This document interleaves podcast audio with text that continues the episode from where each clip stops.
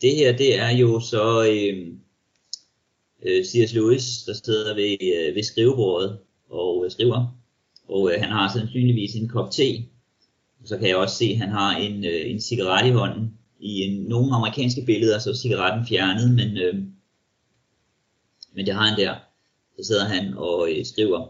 Og jeg skal altså sige noget om, øh, om gutten her. Og han øh, levede fra 1898 til øh, 1963. Øh, Clive Staples Lewis.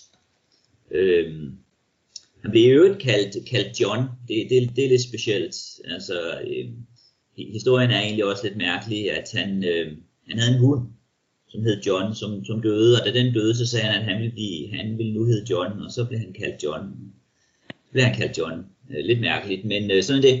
Og øh, så har jeg skrevet, at øh, jeg vil sige noget om hans kampe, fordi jeg vil inddrage nogle, nogle af hans kampe i livet, så det, det er noget af den vinkling, jeg vil øh, bruge.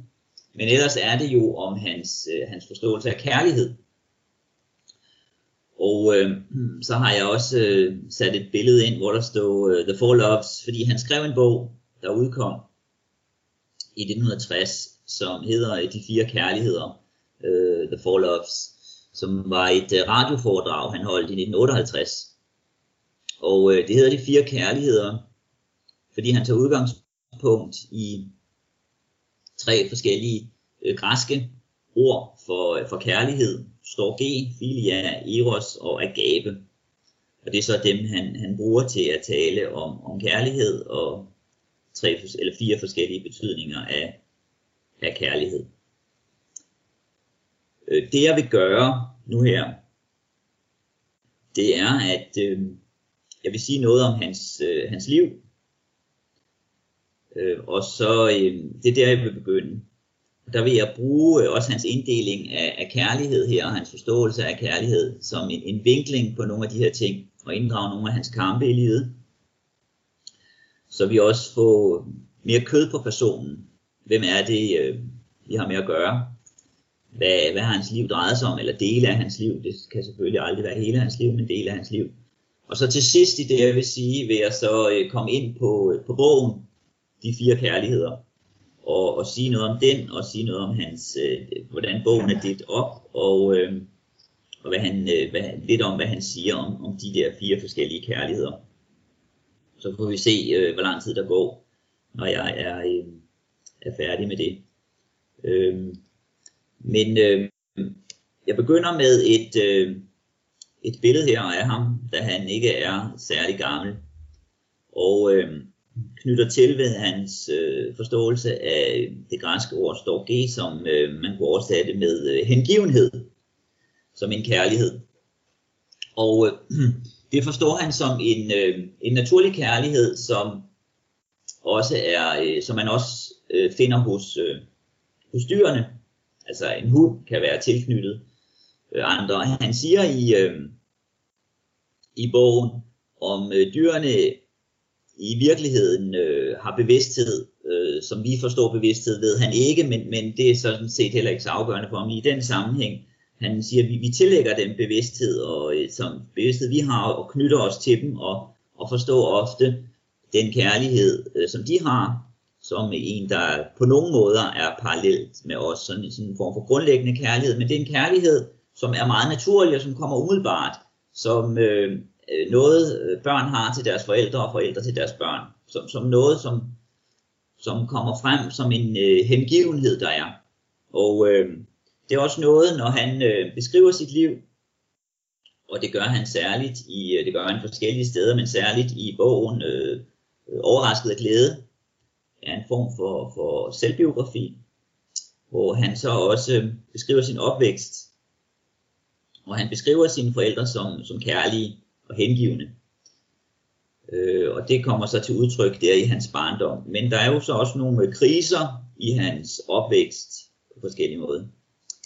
Og øh, han øh, vokser op i, øh, i Nordjylland, og de køber et øh, stort hus, som får øh, navnet Little Lea, øh, hvor han øh, vokser op, som han øh, beskriver som et stort hus. Han, og, da de flytter ind i det, oplever han det som, som enormt stort øh, ham og hans bror, de er to øh, børn, to brødre, at de kan gå på opdagelse i huset, et hus med øh, en masse lyde og en masse bøger, som han så kan, øh, kan være i. Øh, hans mor dør så, da han er, øh, da han er 9 år. Og øh, han beskriver det sådan i sin øh, i, i overrasket af glæde, på den måde, hvor han skriver, med min mors død forsvandt fra mit liv al rolig lykke, alt der var beroligende og pålideligt. Der var stadig meget sjov, mange nydelser, mange stik af glæde, men intet af den gamle sikkerhed. Alt var hav og øer nu, det store kontinent var sunket, som Atlantis. Så der sker altså et, øh, et brud i hans liv her. Den her hengivenhed, som han havde i forhold til sin mor, hun bruger hans mor til ham, betød stort øh, tab for ham. Øh, han øh, beskriver, hvordan han en, en nat har, øh, har tandpine og kalder på sin mor, men hun kommer ikke, og han kan ikke forstå, hvorfor hun ikke kommer. Der er fremmede mænd i huset, og døre åbnes og lukkes. Øh, og hans mor dør så, hun har, øh, hun har kraft.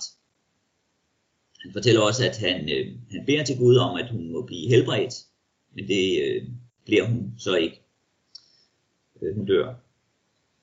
Øh, når han her taler så også om, om glæde, det har jeg så øh, skrevet med stort G der, det er fordi det har en særlig, særlig betydning i hans øh, beskrivelse af sig selv og sine erfaringer i livet, hvor der er en glæde, som følger ham og som han søger, en glæde, som øh, for ham øh, peger ud over den her verden. Der skete et, øh, et tab af hans mor, men det kom også til at påvirke øh, hans forhold til sin bror og hans forhold til sin far. Far Albert Lewis lever fra 1869 til, til 1929. Han var øh, advokat, og han var så alene så med sine øh, to drenge. Og øh, han var også ramt af, øh, af tab og stor sorg af, af konen, og øh, sådan som øh, Louis beskriver det også, som øh, øh, Louis' bror, Warren Louis beskriver det, så var han også ramt af, af sorg på en sådan måde, at han havde svært ved at rumme sine drenge i sin egen sorg, øh, og deres sorg i den. Men det betød så også, at de fik et tættere forhold. De søgte hinanden i stedet for øh, deres far. Han har det også med at beskrive ham, øh, Louis beskriver sin far som øh, noget af en hissig person, øh, som kunne være god til at skælde ud, øh, og var en lidt en retoriker, som, som Louis nok også selv var, og, og han får et, et besværligt forhold til sin far, men øh, når så også at blive øh, forsonet med ham, inden faren dør, som han dør i øvrigt også af kraft i, i 1929, øh, ligesom moren døde af kraft. Øhm, han beskriver sig selv på den her måde, da jeg var 6, 7 og 8 år, ikke særlig gammel, kan man sige, levede jeg næsten udelukkende i min forestillingsverden. Så han beskriver altså sig selv som lidt af en enspænder. Så skriver han, jeg læste, jeg hørte en stemme, der råbte, Balder den smukke er død, er død. Jeg vidste intet om Balder, men med et blev jeg løftet op og sat i enorme områder under den nordiske himmel. Jeg ønskede med næsten sygelig intensitet noget ubeskriveligt, bortset fra at det var koldt, omfattende, strengt, blegt og fjernt. Han beskriver altså her en, en dreng, som meget tidligt er en enspænder, meget tidligt bevæger sig ind i bøgernes verden, og meget tidligt bliver optaget af nordisk øh, mytologi. Øh, det, det, det griber ham. Og det er med til at give ham den her glæde, som han taler om. Der er en eller anden glæde, han søger, øh, som han gerne øh, vil have, og som har en stor betydning i hans liv. Og øh, han giver udtryk for, at for at forstå den udvikling, der er i hans liv, må man også forstå de her erfaringer, som han har af glæde meget tidligt i livet, øh, og som følger ham.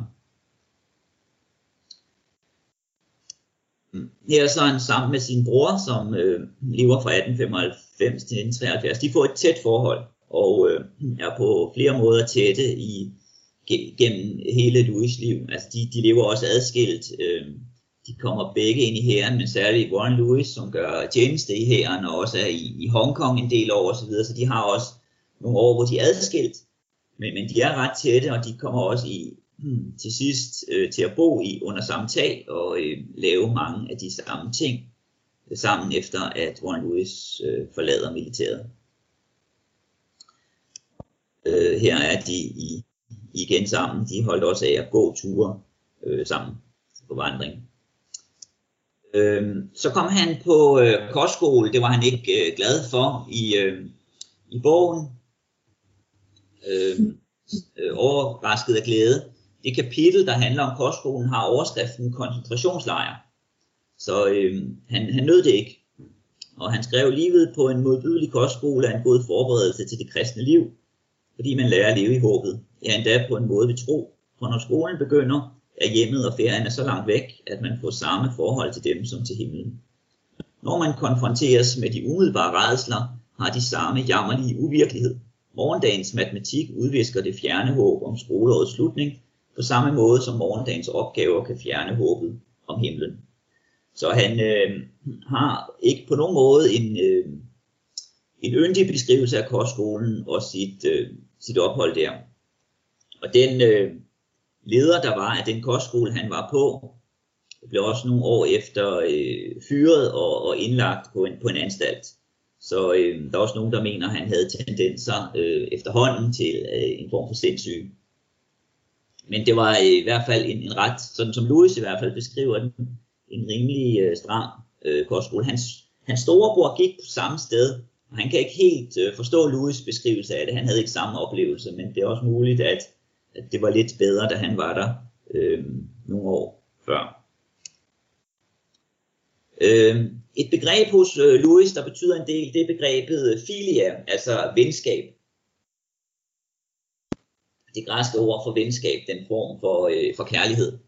Og det fylder meget i hans liv, og vender tilbage til flere gange. Og her er et eksempel på det. En person, der hedder Arthur Greaves, som han øh, meget tidligt bliver venner med i øh, Nordjylland, i Dublin, da han er der. Så en person, som ikke bor så langt væk fra dem, fra ham, fra Louis, og øh, han finder ud af, at han har samme interesser som Louis i litteratur, i nordisk mytologi og, og i poesi og nogle af de ting, som interesserer Louis på det tidspunkt.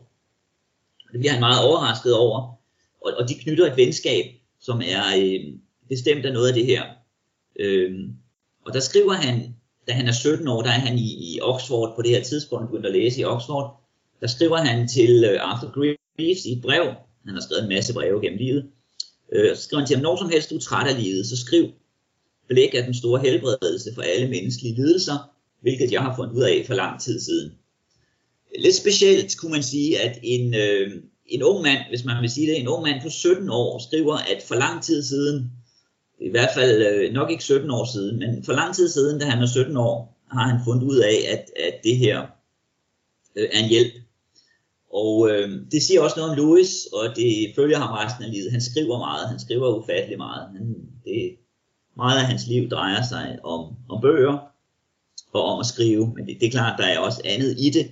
Og noget af de her, det som Arthur Greaves og ham så forenes i, er jo så den her interesse for, øh, for litteratur og for mytologi. Øh, der hvor der så også er en forskel på det her tidspunkt mellem Arthur Greaves og øh, Louis, det er, at øh, øh Lewis Louis øh, forlader den tro, han vokser op i. Han vokser op i sådan, hvad kan man sige, på den tid almindelig øh, anglikansk øh, tro, kirke, med, som døbt og konfirmeret. Men han siger, at da han blev øh, konfirmeret, der troede han egentlig ikke. Han gjorde det bare for, øh, for sin fars skyld. Øh, accepterede han det, men egentlig troede han ikke på det. Han var, øh, han var blevet ateist på det tidspunkt, og var blevet påvirket af en, øh, en skolelærer, han havde, som han lærte meget af, sådan rent fagligt, men som også øh, som ikke øh, troede på andet end det, man kunne måle og veje. Og øh, det, øh, det fulgte øh, Louis så også, dog stadig øh, med en kamp i livet. Øh, Louis øh, kommer til Oxford og begynder at læse i Oxford. Øh, men øh, og også jo støttet af sin far øh, økonomisk. Øh, men der sker jo så det i 1914, at Første Verdenskrig øh, bryder ud. Der bliver han så ikke øh, indskrevet til, øh, til hæren, Louis, og i øvrigt, fordi han var fra Nordjylland, var han heller ikke forpligtet til at øh, tage i krig, tage i krig, altså i Første Verdenskrig, gå ind i militæret. Det behøvede han ikke. Øh, men han gjorde så det øh, i 1917, da han øh, var blevet gammel nok til det, så meldte han sig til hæren for at øh, deltage i krigen. Og øh, han får så at vide, at han skal øh, til Frankrig. Og han ved godt på det tidspunkt, hvilket er almindeligt kendt øh, på det tidspunkt, at øh, i England, at dem, som kommer til Frankrig, de unge mænd, der er der rigtig mange, der dør. Rigtig mange kommer ikke tilbage. Så øh, når man siger farvel der, er det ikke sikkert, at man kan sige på gensyn. Og så skriver han et telegram til sin far den 15. november 1917. Er i Bristol i 48 timer. Skal være i Southampton lørdag. Kan du komme til Bristol? Hvis du kan, kan vi mødes på stationen. Så han vil gerne øh, sige farvel til sin far. Og han angiver jo her, at, at man ved, når man skal til Southampton, at så skal man så videre til, øh, til Frankrig. Så man vil gerne mødes med ham, inden han øh, tager til Frankrig. Og det er jo ikke sikkert, at de kommer til at ses igen. Øhm, hans far svarer ikke på det, så han sender igen et den dagen efter, hvor han skriver beordret til Frankrig, skal være i Southampton kl. 16 lørdag. Skriv med det samme, hvis du kommer. Øh, men hans far kommer så ikke. Øh, og øh, nogle af de her ting er også med til at skabe, ud over de ting, som ellers tidligere er sket i hans liv, også skabe en distance til hans, øh, hans far. Øh, hans bror, Louis' bror, Warren Louis, senere i livet, forsøger at forklare det med at sige, at øh, hans, altså for at forklare, hvad der var, der skete i det forhold, at øh, hans far var en meget pligtopfyldende mand, og han følte, siger Warren Louis, en stor angst hver gang, at han ligesom skulle ændre sin dagsorden, når han ligesom havde noget, han skulle lave, og så skulle finde på noget andet at lave. Der kom forstyrrelser ind, det havde han det svært med. Men hvad årsagen end var, så øh, tog Louis til Frankrig i Første Verdenskrig som soldat i skyttegravene, uden at få uden at møde sin far inden. Så sker der så det, at han bliver såret dernede, han bliver ramt af nogle granater, får nogle granatsplinter ind i kroppen, bliver syg og kommer tilbage til England på hospital. Øh, der er nogle af de her granatsplinter, som man øvrigt ikke kan fjerne, fordi de sidder for tæt på nogle øh, vitale organer, så dem har han øh, i kroppen resten af livet.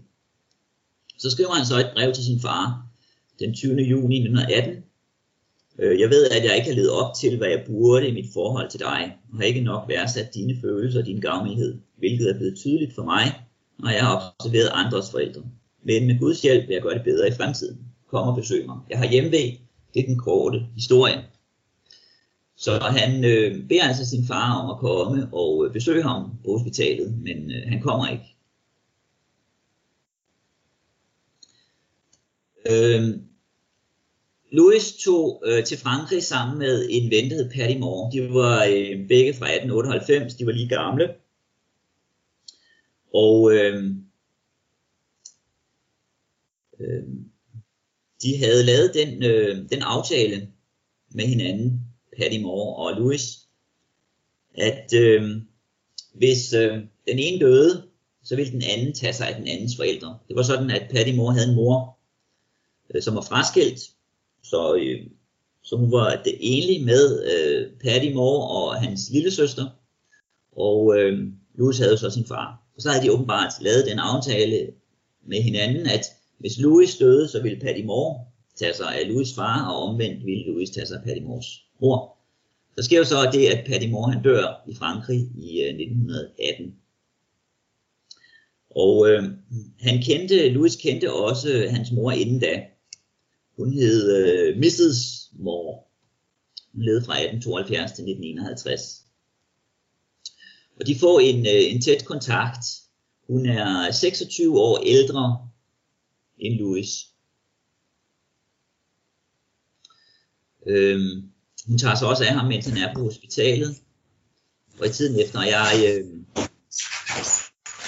der, jeg tror, der er en, der mangler at slukke sin mikrofon. Er det ikke rigtigt? Ja.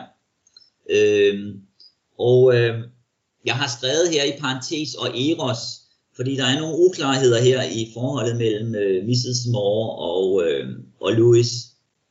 Øhm, han understøtter hende også økonomisk, og han begynder også at lyve over for sin far i forhold i hans forhold til hende, fordi hans far støtter Louis økonomisk, giver ham penge til forskellige ting, øh, og nogle gange, når han ønsker at være sammen, for eksempel en gang, hvor Louis far ønsker at være sammen med, øh, med Louis, så siger Louis, at det kan han ikke, fordi at han skal ud og vandre øh, med, med en anden fyr, men Øh, den han var sammen med var i virkeligheden Mrs. Moore, så han begyndte at lyve for sin far også om de her ting. Om der var et, øh, også et erotisk forhold mellem øh, Louis og Moore, det er en del, der har spekuleret i siden. Øh, det får vi ikke noget direkte at vide om. Louis han øh, siger også i sin øh, selvbiografi, at der er ting her, han ikke kan tale om. Så der er ligesom et, noget i hans liv, der er, der er lukket af. Men han tager sig af hende. Øh, de bor sammen, og øh, hun bliver syg på sine ældre dage, og øh, han tager sig af hende indtil øh, hun dør i 51. Han er så i Oxford og læser der. Og han, øh, på det her tidspunkt, da han læser i Oxford, der er han ateist. Han forstår sig selv som øh, ateist. øh, men samtidig så har han også en, en længsel øh, efter noget andet. Så han lever også med en indre kamp. Øhm, hmm. det første, den første ansættelse, han får i Oxford, det er til at læse, det er til at undervise i filosofi. Øh, han, har fået, han har fået høje karakterer i, øh, i de forskellige fag, bortset fra matematik, det havde han svært ved at øh, bestå, det gjorde han så ikke så godt i. Øhm, men man havde så en regel på det tidspunkt, at hvis man havde deltaget i Første Verdenskrig, så kunne man godt komme ind i Oxford uden at bestå matematikeksamen. Ellers var reglen, at alle også skulle bestå en eksamen i matematik, ligegyldigt hvilken, øh, hvilket fag man skulle læse. Så han kom ind på den måde. Og det første, han underviste i, var filosofi. Han havde i et år som et øh, vikariat. Og derefter blev han ansat til at undervise i litteratur, i, øh, i engelsk litteratur. Det vil sige øh, engelsk litteratur fra før 1814. Så det var det, han begyndte at undervise i. Øhm, ja, øhm, lad mig lige, øh, nu laver jeg så et spring lidt frem i tid, og sige lidt mere om, øh, om Eros. For der er en anden kvinde, der øh, kommer ind i øh, Louis' liv senere hen. Ellers øh, er Louis omgangskreds i høj grad mænd. Det er mænd, der øh, læser i Oxford. Det er mænd, der er kollegaer. Det er mænd, han er sammen med. Men øh, der er også forskellige kvinder, han har kontakt med, og der er så særlig en, der får en særlig betydning, nemlig øh, Joy Davidman. Og der, der er det tydeligt, at, øh, at Eros øh, spiller en rolle der. Øh, hun øh, møder Louis i øh, august 1952, hvor hun tager til England, til Oxford, for at møde ham. Hun har i, i nogle år skrevet sammen med ham, haft en interesse i, i, øh, i Louis.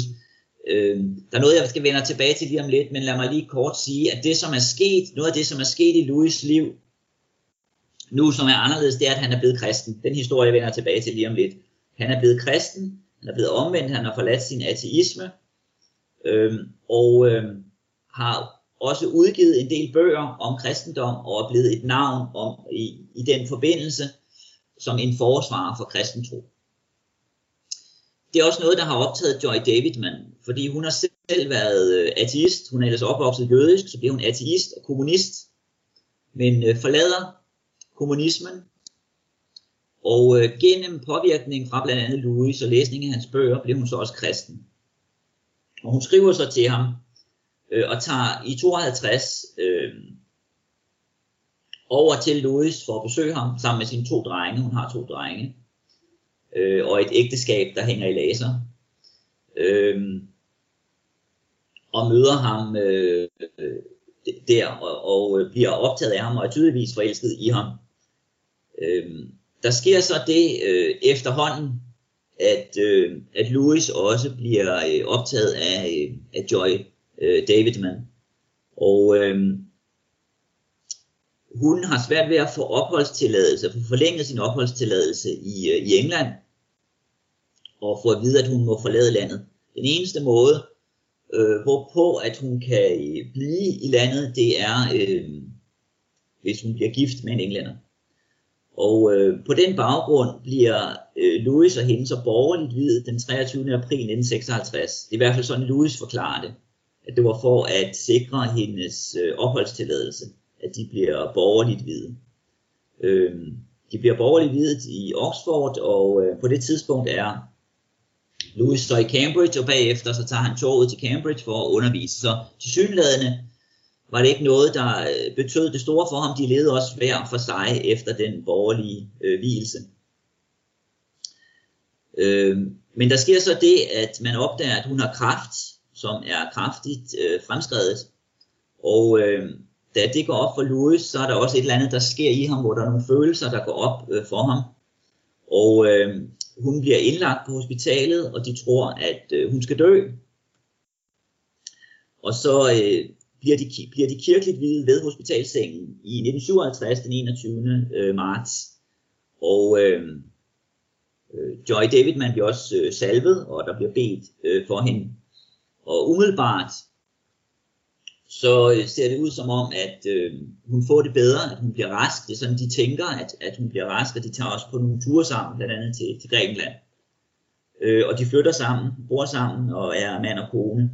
Øh, men så kommer kraften tilbage, og så dør hun i øh, 1960. Men øh, de, øh, de bøger, som øh, mange af de bøger, som Louis skriver i den sidste del der, fra 56 til 60, er øh, også øh, på forskellige måder påvirket af øh, Joy David, men også øh, bogen øh, The Four Loves, som kommer i, i 60. Øh, efter hendes død, så er Louis i stor krise, og øh, begynder at skrive en, øh, en dagbog, som øh, øh, udkommer året efter, A Grief Observed, en sorgens dagbog, øh, hedder den på dansk, øh, hvor han øh, kæmper med sin tro og med Gud i starten af bogen, men efterhånden øh, øh, ender i en hvile til sidst i slutningen af, af, af den bog, så skriver han, øh, hvor ondskabsfuldt ville det ikke være at kalde de døde tilbage, hvis vi altså kunne. Hun, altså Joy Davidman, hun sagde ikke til mig, men til præsten, jeg har fred med Gud. Hun smilede, men ikke til mig, og vendte sig derpå hen til evighedens kilde. Det er et uh, citat fra, fra Dantes guddommelige komedie. Øhm, så han, han kæmper sig øh, hen til en, øh, øh, en hvile der også. Øh, og så dør han i øvrigt øh, tre år senere selv af, af kraft. Øh, en anden person, der har stor betydning for øh, Louis i hans liv, er Tolkien. Og øh, Tolkien var jo professor i, i Oxford og underviste i, øh, i sprog og middelalderlitteratur. Og øh, det var et, øh, i, i, ma- i mange år et tæt venskab. Mod slutningen af livet kommer der en vis afstand imellem dem, men i mange år var det et tæt venskab, en udtryk for, for venskab. Og de blev en del af en gruppe, som tog navnet øh, The Inklings. Øh, de mødtes hver torsdag på The Eagle and Child and Pop, og, øh, og diskuterede øh, litteratur og læste op for hinanden af de bøger, de skrev. De fik samlet set skrevet en hel masse bøger, flere af de her øh, mænd, som var der. Øh, Louis var på flere måder øh, centrum i den gruppe, ham som holdt den sammen.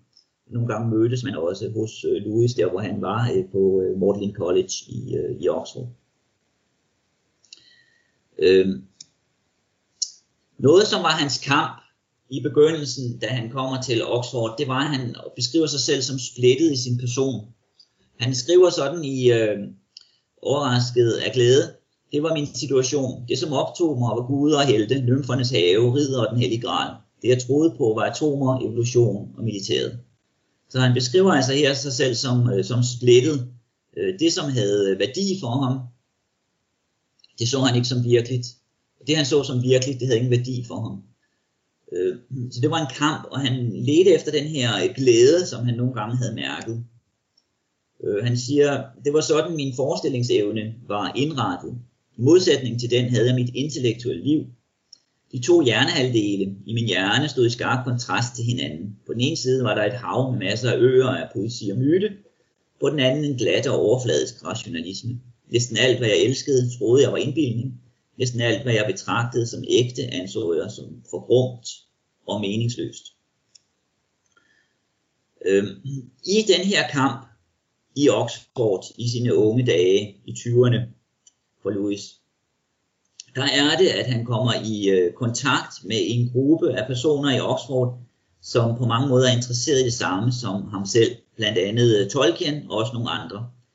Men det, som øh, kendetegner de her personer, han kommer i kontakt med, og som han synes er spændende at være sammen med, det er, at de er kristne på forskellige måder, af forskellige slags. Tolkien er, er katolik, øhm, og øh, kristne er forskellige observans, men, men øh, det er alle sammen nogen, der, øh, der tror på Gud, og øh, det påvirker øh, Louis.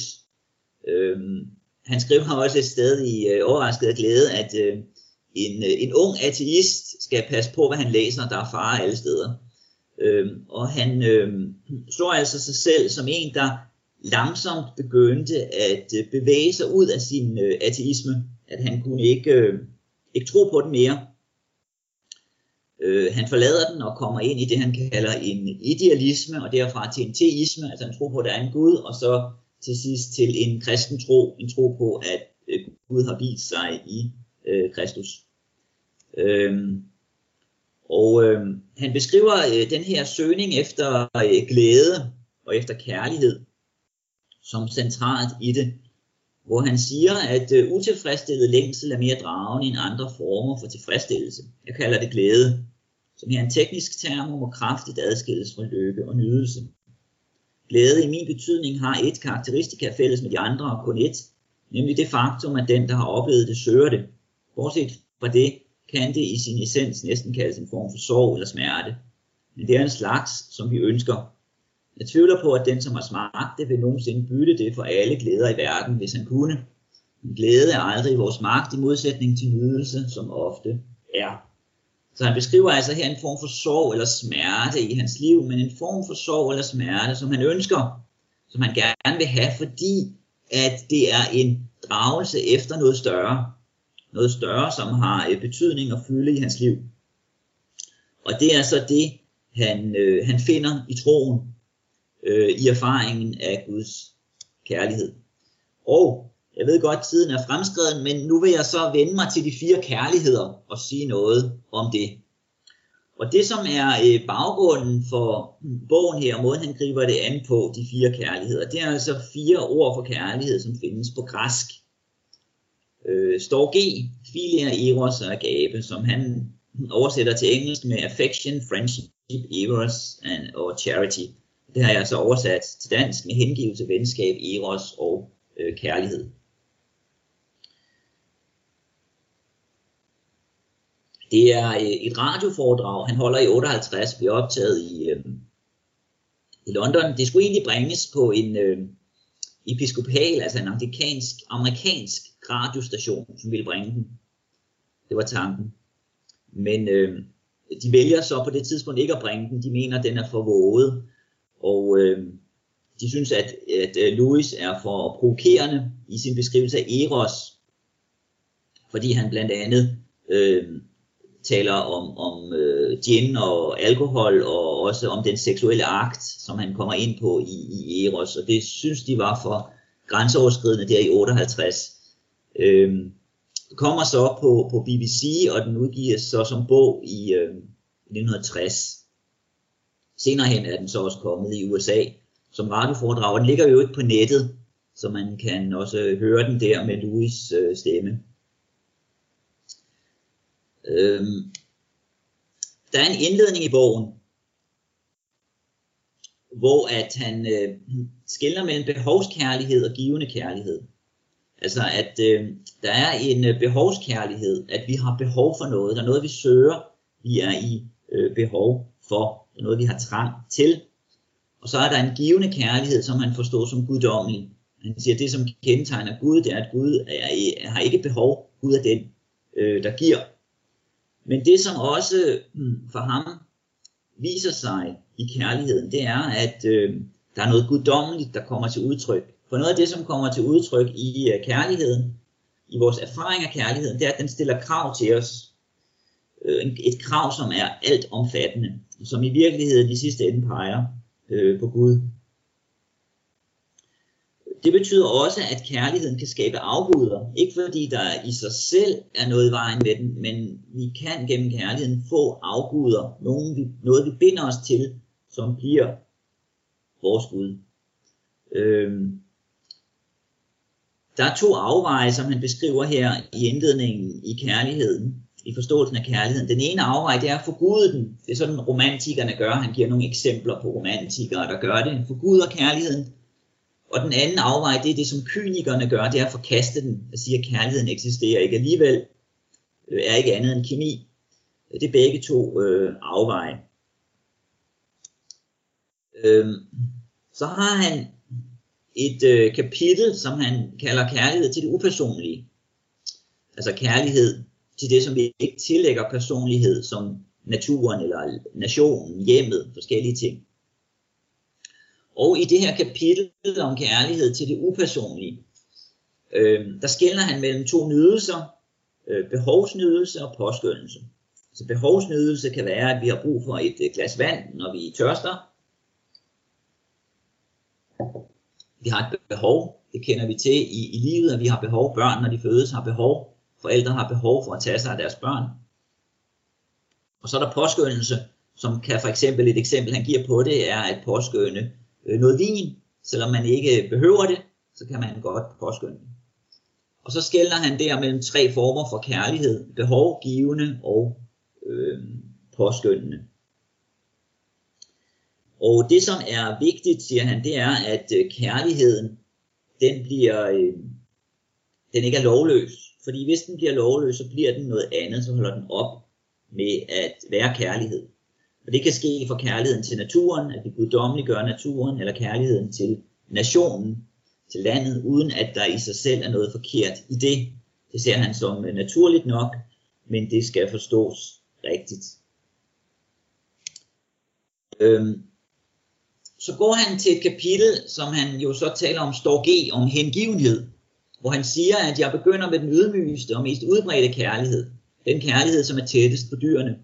Jeg vil tilføje med det samme, at jeg ikke derfor tænker ringere om den. Der er intet i mennesket, der er værre eller bedre, fordi vi deler det med dyrene. Og det, som kendetegner hengivenhed, det er, at den vil give, og at den har behov for at give. Altså at forældre, der har hengivenhed til deres børn, de vil give, og de har behov for at give. Men i det er der også en fare. Der er en fare for en binding af den anden. Fordi der er det her behov for at give, så kan man binde den anden, fordi man har brug for den anden til at kunne give, fordi jeg har det her behov. Øhm, så man kan have et behov for at skabe et behov hos andre, så jeg selv kan fylde det behov ud. Og det han siger, det er, at vi egentlig må arbejde på i vores forhold til andre, det er at gøre os selv overflødige. At øh, ikke binde andre til os, men gøre andre frie, så de kan stå selv, så de kan leve deres liv selv. Det er egentlig det, øh, hengivenheden også må gøre. Og i den forstand, i en forstand modarbejde øh, sig selv ved at stille den anden fri. Så kommer han til øh, venskab, som det næste kapitel. Og hans beskrivelse af venskab er egentlig lidt mærkelig, tænker jeg. Altså den er lidt speciel, og den siger nok noget om, om Louis. Øh, når jeg læser bogen, så forekommer det mig, at venskab er egentlig den kærlighed, han sætter højst, øh, uden at sige det direkte. Øh, det er der, hans hjerte banker. Det er det, det indtryk, jeg får, i hvert fald. Og han har også en lidt speciel beskrivelse af venskab. Altså han, øh, han siger, at øh, i antikken, i den antikke verden, der var venskab det højeste. Øh, det mest øh, menneskeligt givende. Det, der kunne fremelske dyderne. Det, den gladeste kærlighed. Men sådan siger han, er det ikke i dag. I dag, der ignoreres venskabet. Der er meget få venskaber i dag. Der er kammeratskaber øh, osv., men ikke venskaber. Og han siger, at venskaber er egentlig unaturlige. Øh, den har ingen overlevelsesværdi. Vi kan egentlig ikke bruge den til noget øh, for overlevelsens skyld. Øh, den er guddommelig, altså den er ligesom de græske guder, der kan leve i uafhængighed, i venskab med andre. Og det, som kendetegner venskab, som han beskriver det, det er, at man ikke kigger på hinanden, men man står sammen og kigger et andet sted hen. Man finder et eller andet, man er fælles optaget af. Øh, det kan kammeratskab også, men venskab er noget andet. Og venskab øh, sætter også fri. Venskab giver dannelse af dyderne, og øh, kan være en modvægt mod det autoritære. Og så har han det her beskrivelse, jeg har givet jer et citat her, hvor han siger, når hele gruppen er sammen, og enhver fremtryller alt det i de andre, der er bedst, klogest eller sjovest. Det er de gyldne øjeblikke. Når fire eller fem af os efter en hel dags vandretur kommer til krogen, når sudskoen er på, vores fødder vendt mod pejsen og vores øl ved albuen.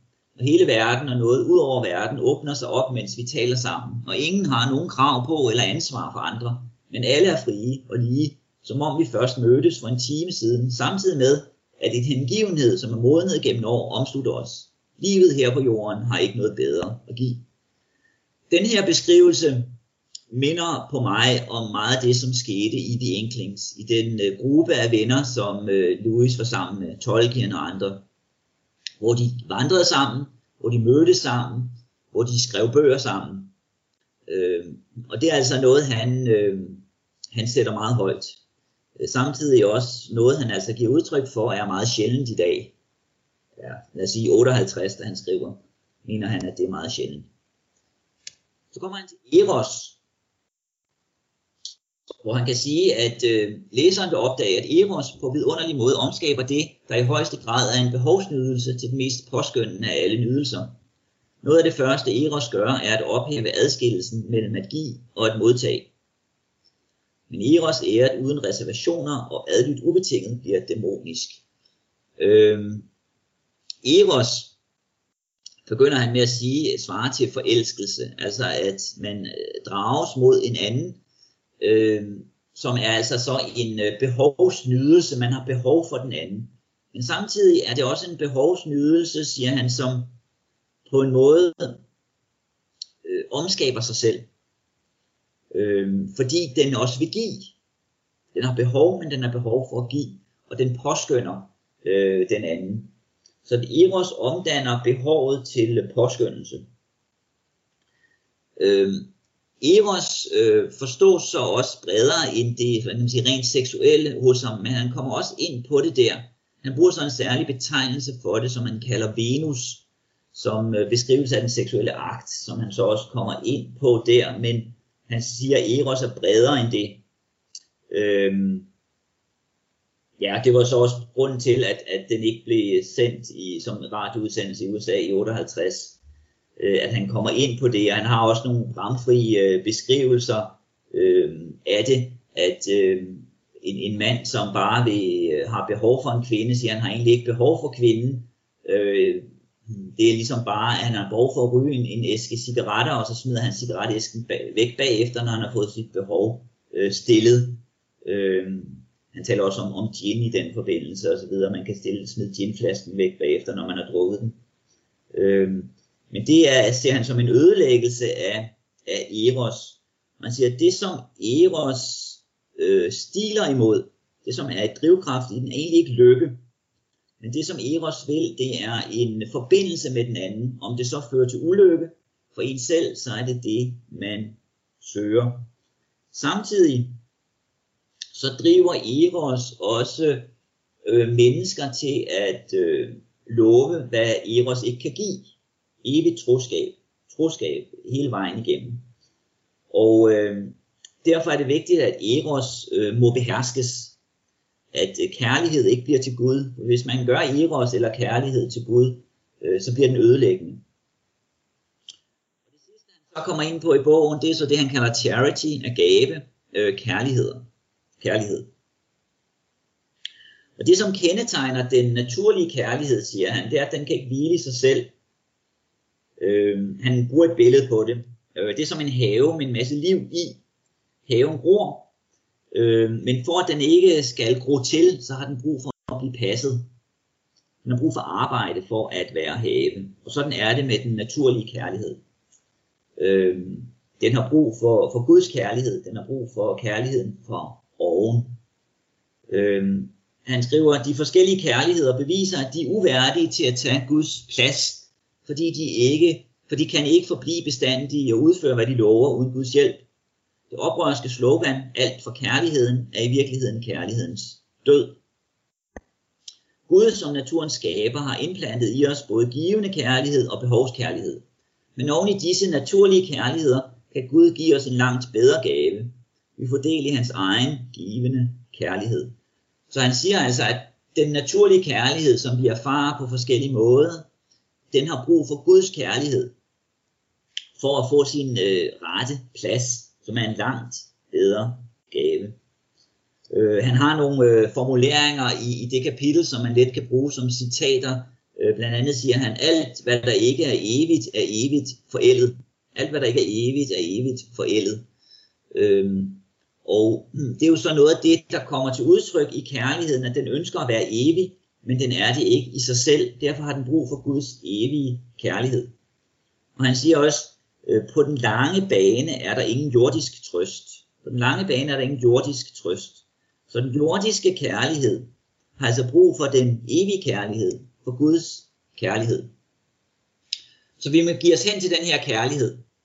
Og i den forbindelse har han i øvrigt også en, øh, en kritik af Augustin, øh, som jeg har talt om tidligere. Jeg synes jo, det er en uretfærdig kritik, men det er en kritik af øh, Augustin, hvor Augustin giver udtryk for, at han øh, blev ramt af sorg, fordi han elskede en ven, som så døde, øh, og han var bundet til ham øh, med, med en kærlighed. Og øh, Augustin så det så sådan, at der var noget forkert i den kærlighed, som bandt ham til sin ven. Øh, men men øh, jeg tror nu, at, at grunden til, at Augustin giver udtryk for det, var fordi, at han, han prøvede at gøre den kærlighed evig. Men det er ikke sådan, Louis læser det. Øh, han bruger det så i stedet for til at sige noget, som øh, giver god mening. Hvor han så siger i den forbindelse, at elske er at være sårbar. Elsk hvad som helst. Dit hjerte vil helt sikkert blive bøjet og måske sønderredet.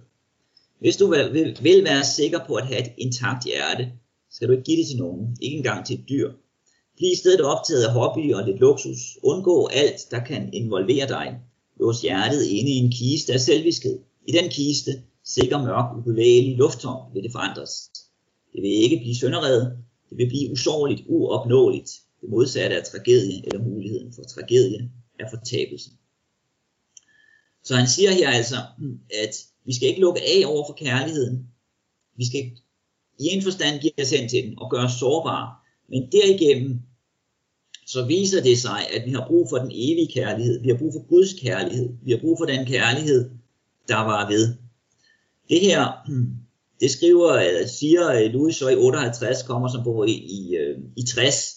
Men det er jo så også øh, der, hvor hans, øh, hans kone, Joy Davidman, hun dør. Hvor man kan sige, at han selv erfarer det her, at, øh, at øh, han bliver sønderredet. Øh, at han oplever forandring.